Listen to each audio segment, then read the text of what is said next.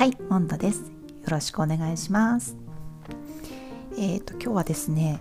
あのー、今月の頭にえっ、ー、とスピーキング レベルチェックテストでしたっけ？えっ、と何でしたっけ？えっ、と日常会話とビジネス英会話のあそうそうそうスピーキングテストですね。あのやったんですけどその後どうもなんかあのシステムの不具合かなんかでえーと、正確に判断できないっていう不具合が見つかったっていうことでメンテナンスが入りましてでこの間ようやくその修正されたのかなバグが修正されたかなんかでまたあのえっ、ー、とスピーキングテストを受けられるようになったんででどうもあの今月頭に受けたやつはもう削除されてあの前回受けたんですけど7月頭に受けたんですけどあのまた受け直していいみたいだったんで問題は同じだったんですけど受けてみたところ。ちょっとやってみました。でえっ、ー、と確かその話は何回か前に知ったと思うんですけどその時、えーと、日常英会話でレベル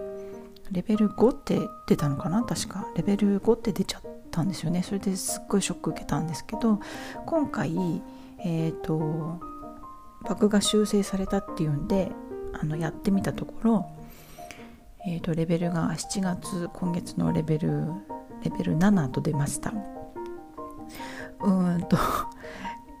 いいのか悪いのかちょっと分かんないっていう感じなんですけど一応レベルの目安前何回か前にそれも話したと思うんですけどレベル7っていうと TOEIC 換算するところによると660から780で、えーと、できることとして英語での会議に参加することができます。会議で議題の説明をしたり問題解決のための話し合いができますって書いてあるんですけどまあ無理ですね。このなんか目安一体何なんでしょうね。で、えっと、ビジネス英会話受けたんですねスピーキングテスト。それでレベルが6って出ました。ビジネス英会話のがレベル6って出たんですけどレベル6になると、えっと、 TOEIC 換算で550から655ででできることとして一般的な話題について自分の考えを表現することができます。映画や音楽など自分の興味のある分野について意見交換ができますって書いてあります。まうん自分の感覚としてはこのレベル6の方が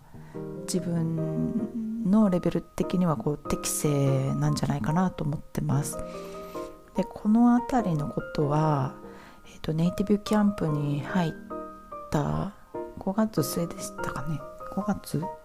？4月？あれ私いつ入ったの？3月だ。全然違った。3月ですね。3月の末にネイティブキャンプ入会したんですけどその時からあんまり変わってない気がします。で初めて受けたレベルチェックテストはレベル4って出たんですけどその時ビジネス英会話の方のテストを受けなかったんで分かんないんですけどその時はレベル4って出たんですね。レベル4からしたらあの随分上がった感じはするんですけど実際の英語のうんスキル的にはそんなに変わってない気がするんですけど実際どうなんでしょうね。感覚的にはそう思ってます。ただ、えーと、多分そのスピーキングテストのやり方に慣れたとかそういうことなんじゃないかなと思います。で前にカウンセラーの方に文法がえのマスターできればあのかなりあの点数取れますよっておっしゃってたんですけど実際私のテスト結果を見ますとですねその文法がすごい上がってるんです。他の、えーと、項目はあんまり上がってないんですけど文法だけすごく上がってましてえーとですねちょっと6月がレベル8で出たんですけど多分これそのえーと、AI がうまく動いてないっていうその不具合の一つなんじゃないかなと思いますちょっとよく出過ぎだと思うので、えーと、この6月のレベル8はちょっと無視してもいいのかなと思いますで、えっと、5月に受けた時って、えっと、文法が100点満点中49だったんですね。で今回、えっと文法が 76?76 76まで上がりました。すごい、えっと27上がったんですね。だから文法がかなり改善されたってことなんですけど、まあ、語彙に語彙に関してはほとんど同じです5月が63今月が66で震え詞に関しては下がってますね5月は55で今月が53で発音がもう同じです。63と63で6月に受けた時にあのー、なんでレベル8が出たかっていうとこの発音が91って出てるんですよ。だからまこれがおかしかったのかもしれないですね。あと誤飲に関しても81って出てるんですけどうーんね。これもなんかちょっとおかしいなと思うんですけど5月の時63で今回も66だったんでまあ、こんな感じかなと思います。だから文法がその私のレベルを押し上げてるっていう感じですね。で多分そのフルセンテンスでちゃんと主語動詞目的語とか就職語とかっていう感じで文が構成されていれば結構点が出るんじゃないかなと思います。なのでだか今回はほとんど変わってないんだけどその文法だけ伸びたっていう感じですね。だから、まあ、感覚的には喋れるようになったっていう気は全くしてないです。はい。そんな感じでした。でえっ、ー、とこれがスピーキングテストの話なんですけれどもえっ、ー、とですね続きまして相変わらずのカランの話なんですけどカランは今ステージ4に入って、えー、と前回もお話しした通り、えー、と今半分ちょっと過ぎたところですね。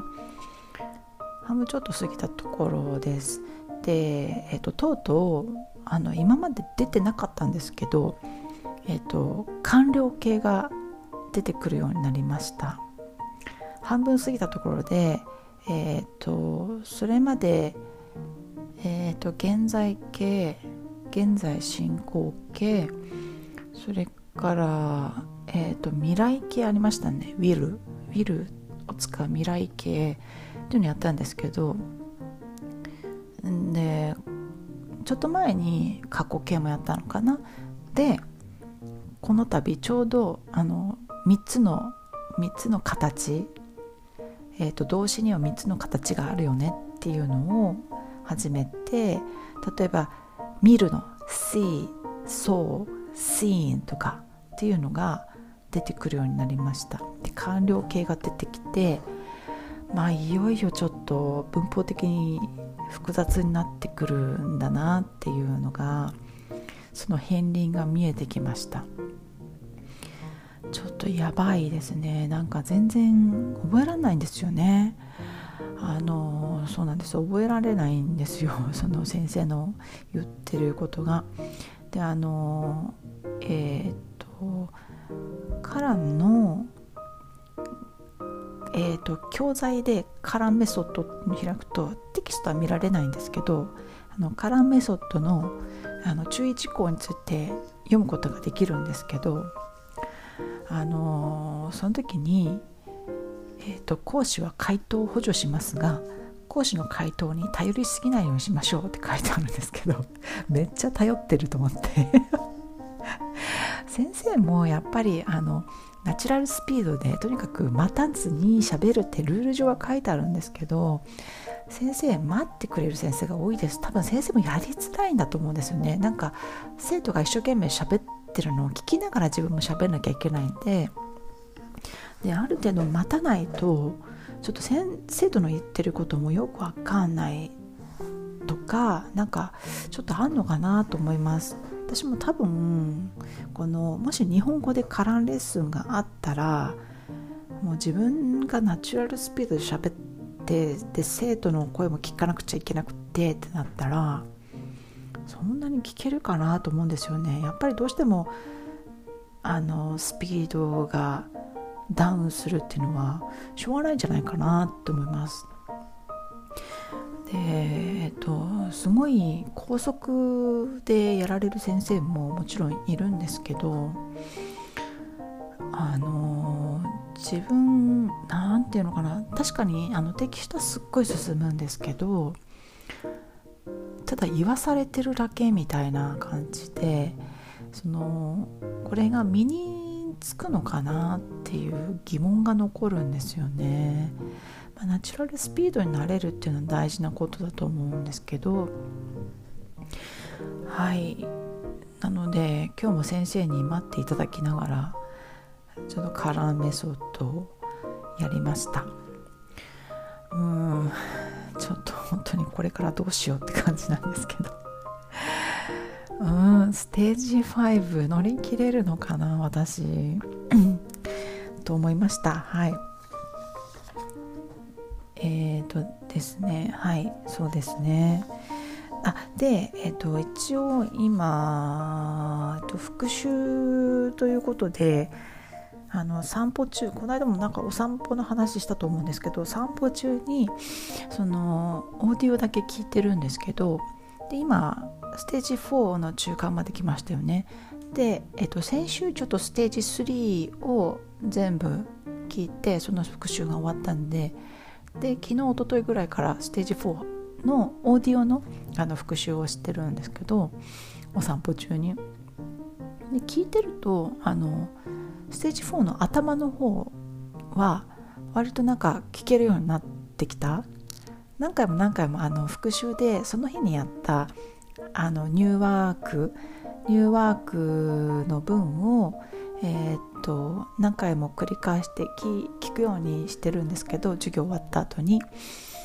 なんかまあそれがもしかしたら身について、えー、と前より聞けるようになったなっていう感じはありました。ただまあ慣れてるだけなのかもしれないですね。耳が良くなったっていうよりは慣れかなっていう気はします。で私この間なんかで読んだんですけどもう出典が分かんないんでなんか とんでもみたいな感じに聞こえちゃうかもしれないんですけどこの間読んだあのなんだろうなんか読んだんです。なんか記事を。でそれに関してえーと、それによると例えばピアノとかですねその練習してる時はうまくならないんですって。すっごいすっごい練習しますよ例えばプロの人とかね7時間とか8時間とか練習するって言いますよねそのピアノを。でバーって練習してる時は全然うまくならないんだけど一回休むと休んだ時に脳がなんかその反復するのかな。それをそのやったことを落とし込むのかな。あの記憶としてこう落とし込むみたいな作業をするらしいんですよ脳が。なのであのなんか練習した後はゆっくりちゃんと脳を休めるっていうのが大事でその休めてる間にそのその時練習したことが定着するから休んだ後またやると前回よりすごくできるようになってるっていうのを読んだんですおっと思ってだからちょっと寝かせるといいみたいですね。こう何度も何度も練習するっていうのがすごい大事でもちろん。そのその練習した後は必ず脳を休める。睡眠不足とかはちょっとダメなんですよね。っていうのを読みました。面白いなと思って。あの、めげずにちょっとうんねなんかうまいこと英語力伸びてるっていう実感はないんですけど、まあ、脳の中が何かしらこう動いててくれてると思ってこのままちょっとやっていきたいなと思います。うんちょっと他のことにね手を出したくなるタイミングではあるんですけどうんちょっと合間にフリーフリートークを入れたいなと思ってるんですけどなかなか時間が取れなくってそれが今ちょっと悩みの種ですね。もう私に代わって家事全般やってくれる人がいれいれば全然いいんですけどやっぱ生きていくってもう生きていくための仕事ってタスクってありますよね。ご飯作ったりお買い物に行ったり。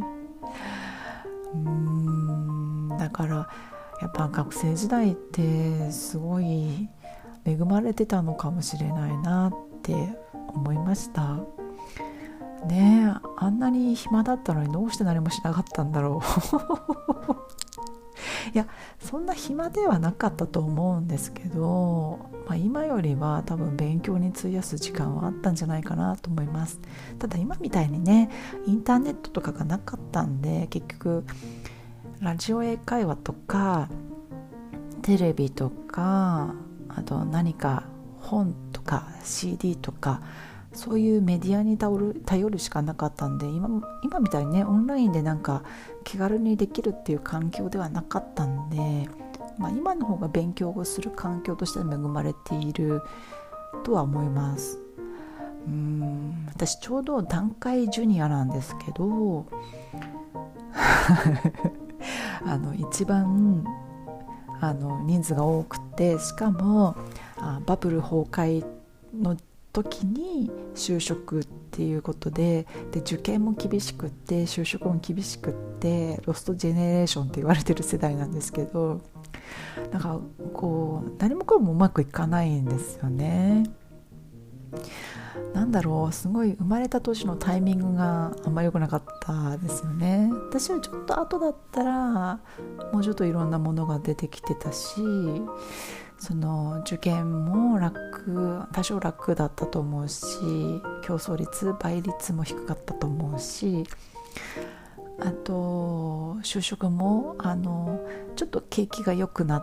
てきたぐらいで就職できたかもしれないしか。いろいろ考えるとあちょっと損した世代かもしれないなと思うんですけど、まあ、その環境に文句言ってもしょうがないんでね。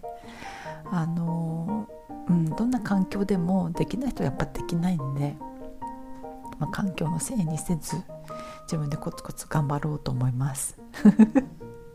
何を言ってるんでしょうか。はい。というわけで今日あの今も引き続き頑張ってるっていうことでした。語彙にまとめちゃいました。はい。はい。では今日もご清聴ありがとうございました。これにて失礼いたします。